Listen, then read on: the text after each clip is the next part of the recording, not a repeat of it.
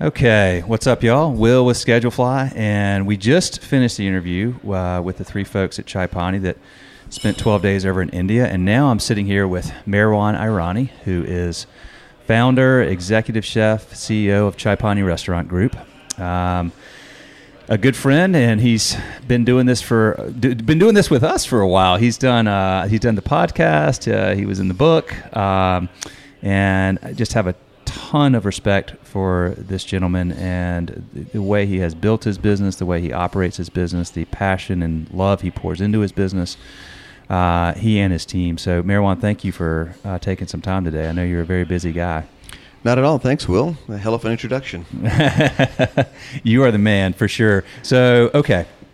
First of all, we just talked to your team, or three of your team of the five that went to India um, got their take on all that. Why was that important uh, to you to have that trip together? I know that was sort of Isaac's dream for a long time. Why was it important for you to have that fulfilled? Um, it's part of what we do with Chai Pani in particular and Botiwala, my Indian concepts, is we're telling a story. Not just through the food, but the visual story, the story of India, the story of street food of India. And I've got these guys, you know, our staff, front of the house, back of the house, that are all such a big part of telling the story. In fact, they are the ones telling the story. I mean, I'm, I'm barely in the restaurants anymore since I'm running around trying to trying to grow the empire, so to speak. So it was really important from day one for us, for these guys to really feel like they owned that story, that they understood, that they had, you know, what I call cultural competence. And they did a great job, all things considered, that many of them have never been to India or even traveled outside the country. But I always knew that at some point, in order for these guys that you know, and, and we keep our staff for a long time. Um, we have just really high retention rates. So I knew at some point it was important that in order for them to truly believe and own and understand the story of India that we're telling through our food, that they had just had to go there. I mean, there's no substitute. You can watch movies, you can read about it, you can have me talk ad nauseum about it, but going there changes everything. And uh, so this was the first year we were able to actually afford to do that and we made a commitment that every year we're going to send um, four staff, uh, hourly staff a year, and at least four managers a year to India. Wow, it's amazing. That's amazing. What have you gotten from them since they've gotten back? What have you? Well, everything I hoped for. I yeah. mean, their, their minds were blown. Um, you know, the kitchen guys came back with a completely whole new appreciation for what we do. Uh, what was really remarkable was many of them said, it was amazing to eat in India, but now that I've eaten there and eaten all over the country, you know, at least all over the parts that they visited and came back here, like Chai Pani food is legit. Yeah, in, yeah. in many ways, uh, you know, they came back recognizing that we've sort of evolved and pushed it forward uh, from what it can be in India. So that was really sort of, you know, it was, I mean, I know that, but and for my chefs to have to take my word for that as versus going to India, seeing it for themselves, coming back, and then tasting the difference in how we do things and how things are done there. And um, secondly, they get it. I mean, that's the biggest thing you want is, yeah. you know, what's that old thing? You know, do they want it? Can they do it? Do they get it? so that getting it part, going to India, I mean, it's one of the oldest civilizations in the world. It's one of the few places on the planet where um, you can have a 6,000 year old religion coexisting next to modern India with traditions that go back thousands of years, uh, all completely jumbled in on top of each other with you know modern civilization as we know it. And uh, very few places left where we can still experience both worlds. So for them to go back and see that, and, and you know, it's palpable. Yeah. Um, the stories they've been telling our, our guests, the stories they've been telling us. I mean, it, it's huge, and it spreads. So everybody in the restaurant now is excited to hear the stories. They're picking up on that energy, and they're amped up to go to India. Um, I mean, yeah, there's some benefit in it for me. You know that these guys come back from India with so much energy and excitement about our food and truly understanding what it is that Meherwan set out to do nine years ago. But more importantly, I mean, it, it's a staff benefit. I yeah. mean, it's yeah. it's it's giving back to people that have given so much to us. You're gonna have a lot of people wanting to go on those trips oh, every year. Well, the first round of applications, you know, it was. I think people were a little uh, sort of uh, what's the word um, you know, had some trepidation about like leaving the country and going to India and just going out there completely by themselves. Some of these guys had never even had a passport before. Um, after they came back, oh, we're expecting next year's application it's gonna be tough. be yeah. tough. So, yeah, but but my commitment to everybody was like, if you stay with us, you hang with us, everybody's going to go to India. That was a commitment I made at the staff meeting because I knew that when we only picked the first four guys, that you know everybody else would be feeling a bit left out and worrying if they'd ever get a chance. And I made a commitment: everybody will go to India. If you work with us for a year, you care about this place, and you care about what you're doing, we'll send you to India. Gotcha, gotcha. Love it, love it. Yeah. Um, okay, we're changing gears a little bit. So you know, you started Chaipani nine years ago, and now you have how many? I can't even keep up. How many concepts? How many locations total? Yeah, so we've got sort of four concepts. Um, there's Chaipani, which is Indian street food, but it's more the daytime uh, hawk, street hawker food. So Mhm. really crispy, crunchy, mostly vegetarian based, lots of bright flavors, uh, tamarind and, and cilantro and mint and chilies and, and sort of that's sort of the flavor profile of street food. It's literally called chaat, which means to lick your fingers, and that's the, the name of the food because you're eating up in the street and you're, you're eating with your hands. Then we have a concept called botiwala, which is also another aspect of street food of India, but it's more the nighttime grill street food of India. So kebabs, naan, flatbread, sizzling meats over fire. Buxton Hall barbecue, you know, is another concept for us that we're looking to grow that one too, and that is straight up traditional Eastern North Carolina whole hog vinegar Mm. mop barbecue. And then we've got MG Road, which is our Indian inspired sort of cocktail, um, craft cocktail bar and lounge. India Bollywood inspired. So uh, a lot of funs with bringing in sort of a lot of the Indian flavors and spices into cocktails.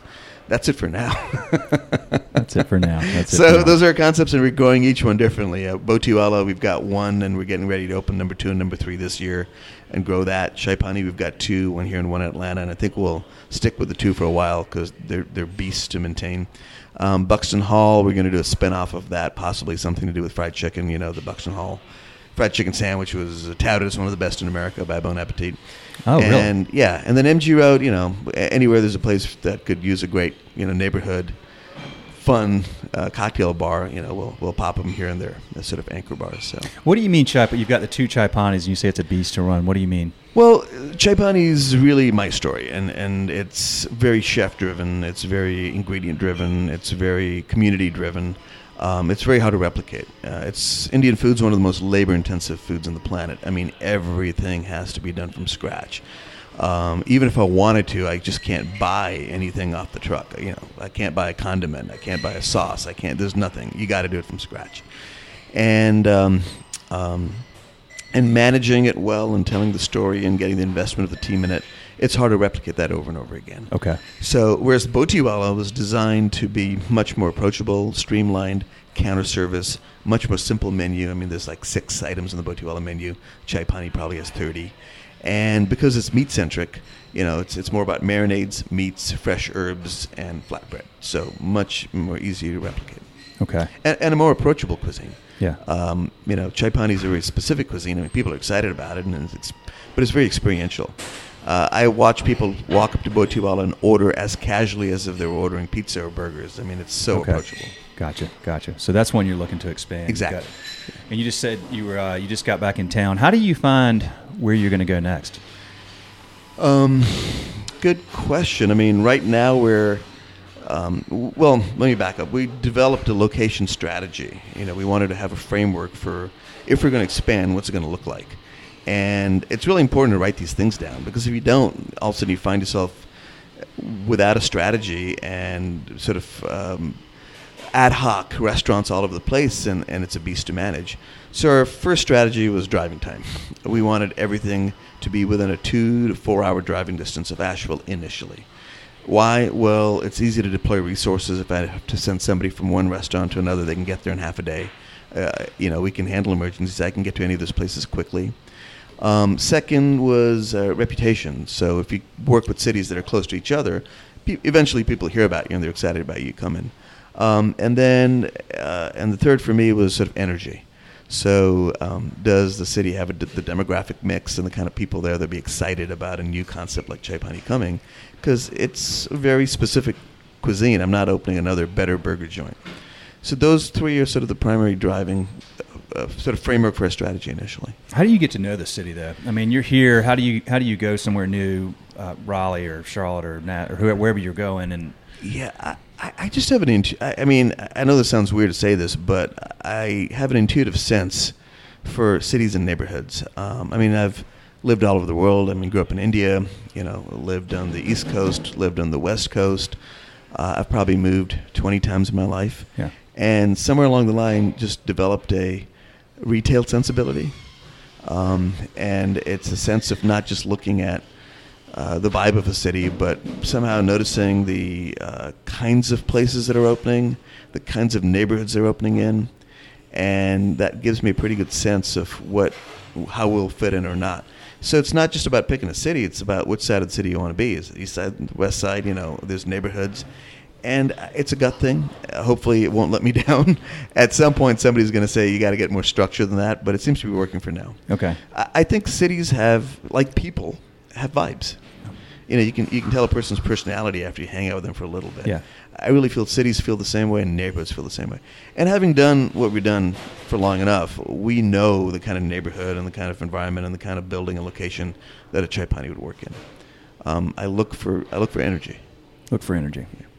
What? Um, speaking of energy, you you probably have to expend a lot of energy these days. You, you wear a lot of hats. Are you still cooking much? Yeah, but it's mostly um, it's mostly uh, what do I call it? Uh, cooking for show, show cooking. Yeah. So it's at events, it's at seminars, it's at uh, charities and foundations. Um, so in, a, in in ten days, I'm heading off to New York uh, to cook for the James Beard Foundation for their um, Sunday supper fundraiser Awesome. at Chelsea Market. You know, 350 people. Um, I'm sure it's New York's finest, and, and, and it's fun because there's an opportunity for me to really sort of cook for people that normally would may not have walked into my restaurant. So I really enjoy that, and I'm doing a lot of it. And it's pushing me as a cook because in the kitchen we're just repeating the same thing over and over again. You know, you're a victim of your own success. God forbid I change something in the menu, people will be out there with uh, pitchforks and, and torches. But when I get invited to cook somewhere else, it's a chance for me to really stretch and, and try something new and and uh, and get creative and innovative with what we're doing. So you do you try a lot of new things? When Oh, you go? absolutely, Yeah. absolutely. Um, I mean, you know, the foundation is always Indian flavors, Indian street food, um, but I really try to get a sense of um, the occasion, um, where I'm at. Uh, I really believe that restaurants have to be extremely um, aware of where they are. I mean, we're an Indian restaurant, but we're in the South. Yeah. So if I'm not using sweet potatoes and collards and you know, and thinking of how can I make an Indian hush puppy or, or an Indian meat and three, not just because I'm trying to do, you know, the F word fusion, but because I'm trying to do the most honest thing that I could do, no different than if I'd picked an Indian street hawker off the streets of India, dumped him in the middle of North Carolina with access to nothing but local ingredients. ingredients, yeah. eh, He'd make do. It would still be Indian, but it, it would be using what, what's at hand, and that's what they're doing in India, anyways. So whether I'm in New York, whether I'm uh, you know at a at a sustainability foundation, whether it's about seafood, it's about making sure that um, uh, that whatever I'm cooking is relevant to the occasion, and, and that's what pushes me. Then it, it forces me to think outside the box and not just stick to the classics, if you will. Yeah, sure, sure. Um, you've come a long way in nine years. You've had to, you know, you started with this place. You started on your first day. You ran out of food. I remember that story. Yeah, uh, And, and here we are. What's um, what do you enjoy most about what you're doing now? um, meaningful growth. Um, I mean, about a maybe two years ago, somebody asked me randomly, "So, what's your goal?" And I was like, "What do you mean?" Um, you know, and they're like, "Well, what's your goal?" And I started talking about my sort of vision, and the person interrupted me and said, "Well, well that actually no, that sounds like a vision." You know, but there's got to be a goal. I mean, you know, I mean, how do you, how do you explain to your people and your staff or what it is that you're doing every time you open a new restaurant? Like, what's the point? and it was the first time I I really stopped and said, "Yeah, you know, it's organizations have vision, but at some point you also have to set a goal out there that's meaningful to everybody involved. That's the reason you show up for work. It's not just to do the same thing over and over and over again." So um, I, I sat down and started thinking through, well, what is it that we're working towards? And I said, well, we're growing. Well, why are we growing? Well, because it means so much in terms of what we can do, what we can give back, how we can take care of our people, how we can grow our staff that's been with us for a long time, help them, you know, take care of their communities and their families. So the word meaningful then came into the picture. It wasn't just growth, it was meaningful growth. And then the last thing that popped in my head was like, yeah, but not growth at any cost. uh, you know, we have this inherent value system that's built into the founding people of the business, and we always have to stay aligned to that. If you're growing and lose sight of what it is that we set out to do and the things we care about, then then it does become meaningless. So meaningful growth that's aligned with what we value is is our company goal. And you asked me, you know, what's exciting? It's it's that. It's making the growth happen, making sure it's always meaningful. You know that there's a reason that somebody can look at the new restaurant we're opening and say, I understand why they're doing it. I understand who they are. I understand who the people are. and understand what they're giving back to the community. I mean that's huge. And and if you can't tell that story well, then then we're failing. And constantly aligning with the thing that woke me up nine years ago in the middle of the night and looked at my wife and said, I want to do this. Yeah. So that enough of itself, well, that's a full time job. Yeah. I mean, it, it, it's what it's what drives me. It what gets me jumping out of bed in the morning, uh, and keeps me focused every day. You're still jumping out of bed every morning. Oh, totally, Yeah. totally. Because I mean, how could it not be exciting to Yeah. grow and have so much meaning built into it? And I'm using the word meaning to as a, as a placeholder for a whole bunch of things we care about. You know, we care about the community and giving back, and our staff, and growing them, and sending them to India, and and um, having a, a town once we open feel better off because we're there than not. So it's it's a bucket for a whole bunch of feelings, but you know it's a good it's a useful word, meaningful, because it implies that there's always intention behind what you do. How could you not get excited jumping out of bed, having intention, uh, being inspired, and then being fulfilled when when you do what you set out to do? Yeah, for sure, Yeah. for sure. Tell me about the team that you have here, because as you grow uh, and to fulfill all that you just talked about, you've got to have you've got to have the right people in place. You're going into new towns, um, new places. So tell me, uh, you still have the core foundational team that you built this with for many years? Every single one of them. Yeah. So um, we've got you know we we all moved out of day to day restaurant operations. I mean, working the floor and running Yeah. food and cooking behind the line, and you know that, that was the original team, the original 10, 12 people that helped start this place. I mean, even before we opened the doors, it was the same people. Um, you know, fixing the benches and and revarnishing the tables and scrubbing the floors, and now they're all in well, for lack of a better word, executive positions, uh, giving their expertise and their um, experience back to new team members. You know, like, like guys you just interviewed that went to India, Andy and Gavin. So yeah, they're all with me, and every day I wake up thinking about how do I help these guys grow, get better at what they do. Um, we started this initiative called Chai Pani University um, and it's a combination of uh, executive leadership skills because these guys, you know, they didn't have careers in leadership and management. I mean, Right. they grew into those roles, and it's easy to assume that oh well, you'll figure out everything you need to know on the job.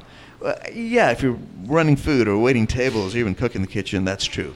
But once you're managing people and, and having difficult conversations and managing conflict and thinking strategically, these don't come naturally on the job. Uh, you have to invest in teaching those skills, and I think that's what helps our team stay. Is all the fulfillment that they want from their jobs? We're thinking of ways to provide it, so no, they never feel like, oh, I've maxed out. This is the most I'll ever grow as a person. Yep. You know, let me go find that somewhere else. So I wake up thinking about that all the time. Like, wh- what do I need to do?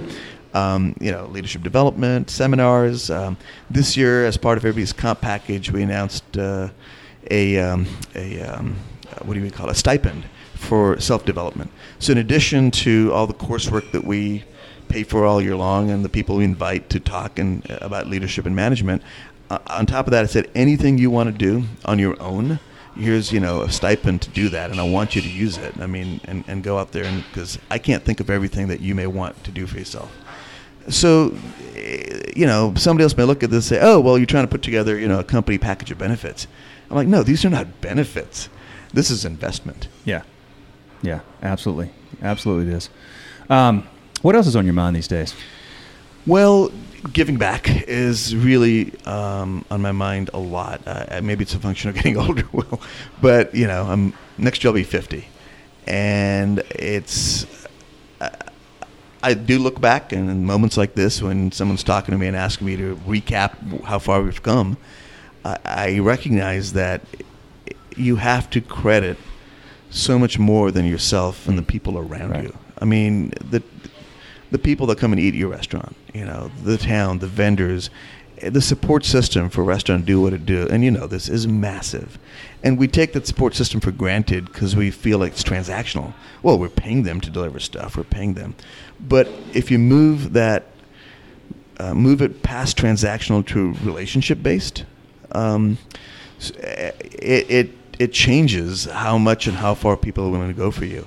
And over the years, people have went, gone so far for us, you know, our community or their customers, our city, um, that I wake up every day thinking, how do I give back more?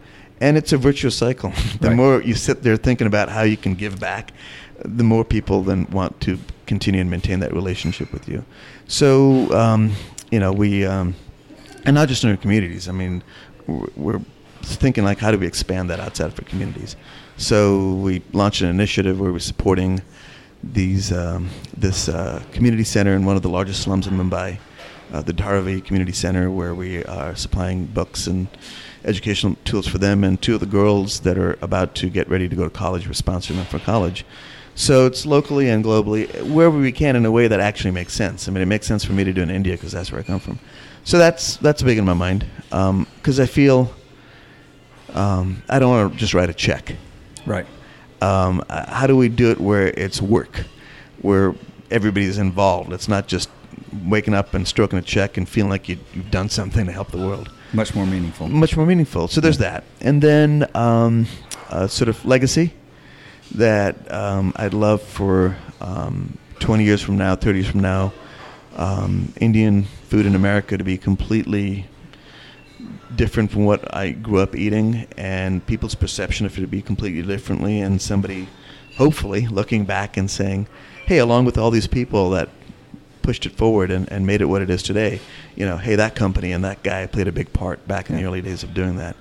Um, and then the last thing I'm working on is this initiative called Brown in the South, um, where myself and a, three or four other pretty renowned Indian chefs that all happen to live and operate the restaurants in the South, we recognize that at some point we have to, as immigrants that now live here, at some point, I mean, well, the question is at what point do I stop saying, um, hey, I'm from India and I happen to live in the South, and start saying, hey, I'm a Southerner and I Yeah. happen to come from India? Right. And the reason the distinction is important is because when you don't do that, then you never truly um, claim where you live Yeah. and, and never truly become woven into the fabric of that. The South is changing so rapidly. Sure. It's so diverse. And it drives me crazy when people um, tell me, oh, you live in the South, as there's some stigma around it. And I'm like, are you kidding me? I love living here. I mean, you know, it's, yeah, of course, we have a history that goes back a long way, but what part of the world doesn't? And I feel like I need to play an active role in helping sort of tell the story of the South differently. Where 20 years from now, people will look at the South of the United States of America and say it's one of the most diverse, Hmm. uh, culturally forward, uh, progressive, um, cool parts of the country. And it'll only happen when people like me stop saying I'm from India, but I just happen to live here for now, Yeah. and start saying I too am a Southerner. Stand up, be counted. Yeah. Uh, but I bring my history, my background to this this part of the country, just like every immigrant from all around the world has always done so. So the initiative is to encourage, you know, people that have immigrated here and are calling this their home to start thinking of themselves as Southerners, Yeah. and and maybe write a new chapter in what it means to be a Southerner. What, and what do you? I mean, what specifically are you all doing around that? So, well, we're chefs. Yeah. So we essentially started a dinner conversation where we um, uh, imagined, like, okay, if we truly owned living here, would we cook differently? Would we uh, present ourselves differently? Would we act differently? And we found that we, we were. We were more engaged, uh, more looking into the history and the tradition. And I'm speaking purely culinarily Mhm. into the culinary traditions of the South and Appalachia, and uh, how much of that can we incorporate into what we do into our restaurants. Um, so we started a series of dinners showcasing that, and this is the only way we know how to have community is to get everybody around the table to eat and talk. And the people that gathered around the table were, you know, journalists and culinary sort of, you know, deep thinkers and enthusiasts and uh, progressives and people that were very much uh, invested in, you know, the South becoming more progressive. and it, it, uh, so it started with a dinner, but then a conversation evolved around that. And what led out of that, in no big part because of the series we did, was me and my four other brown chefs, uh, Maneet, uh, Asha, Vish, and Cheetie, were named Southerners of the Year Yeah. by Southern Living Magazine Yeah, that's amazing. for Indians, right? Yeah. I mean, and, and that's what I mean. It's like everybody can be a Southerner. Yeah. Everybody. Yeah. You don't have to drive a pickup truck to be a Southerner or wear a trucker right. hat. Everybody can be a Southerner. Just stand up and be counted and participate and engage and and reach out. And, and we you know we ev- people do that but I, I wanted to make it overt. I, I- I wanted to I felt like my daughter who looks like me um, you know I, when people ask her where you're from? and she says from the south I don't want them to say well no but really where are you from? Right, right, right. right and not that there's anything wrong with that because it's of course you want to everybody has a history. But for when somebody says where are you from? and she's from the south say oh of course that makes sense. Tell me a little bit more about your heritage. Yeah. As says, wait how can you be from the south you, you, you look brown Right. so i thought southerners look this way so that's what it's about and and then time magazine you know um, in their uh, issue i think it was the september october issue had an, their entire magazine was about um, the South. It was a Southern issue, and Stacey Abrams, who was running for governor, uh, was on the on the cover of it. But there was an article in, a, in it about 31 people that are changing the South, and I was made that list. That's awesome. So that's what I'm working on. Is, is fantastic. Is putting the energy and the time into changing the South. Not because I'm saying there's something to be ashamed of, but every place that has people coming from all over the world to live there need to give uh, as much as they're taking Yeah. and it's easy to take from where you live. Uh, you have to be much more intentional to give to where you live, and that's what I'm trying to do. And you are doing a wonderful job of it, and uh, and you've it's it's amazing what you've accomplished in that area. And it, look, the South is is changing in so many good ways Yeah. because of that type of mentality, and that's um, that's exciting to see. Um, Thanks. What you're doing with with with food and marrying together, you know, traditional Southern cooking and bringing in uh, what you bring from India is uh, it, it's it's amazing, and I love the way you're looking at. it. I love the way the philosophy you have on this, your approach to it. It's authentic. It's genuine. It's um, uh, it's thinking about so much more than just your restaurant and your group of restaurants and your legacy that you're building is amazing. So all the things you just talked about that you set out to do in Meherwan, you're clearly doing it with a lot of intention, a lot of purpose, a lot of thought, a lot of care, a lot of love, a lot of passion, a lot of energy, uh, and it's it's paying off. And uh, I'm, I'm Well, thanks, man. I mean, I'm I am privileged to be able to do that. It's not. It's it's, and I recognize that.